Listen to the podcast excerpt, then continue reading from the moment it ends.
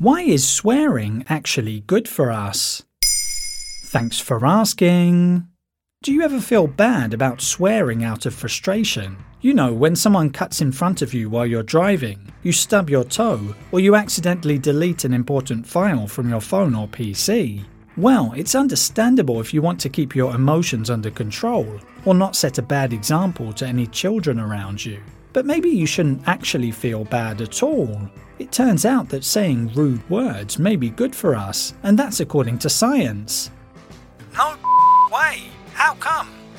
Well, the findings come from a study by researchers at Keele University and were published in the Quarterly Journal of Experimental Psychology in March 2022. The study suggested that swearing has some surprising health benefits. It's kind of like a mood booster, according to lead researcher Richard Stephens. He's quoted as saying swearing appears to produce a state of hot cognitions, helping us downplay everyday fears and concerns. That's interesting. Are there specific situations in which it helps then?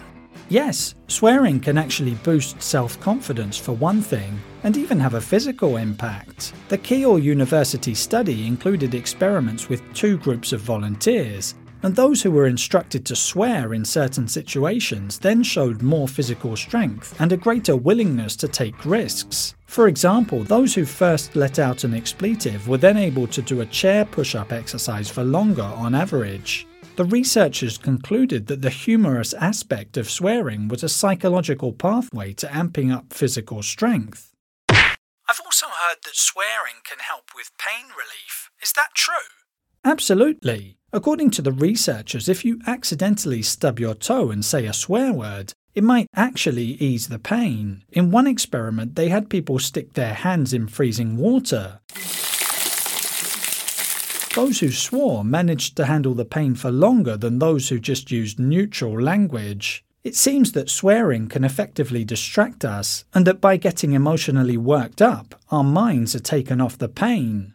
There you have it.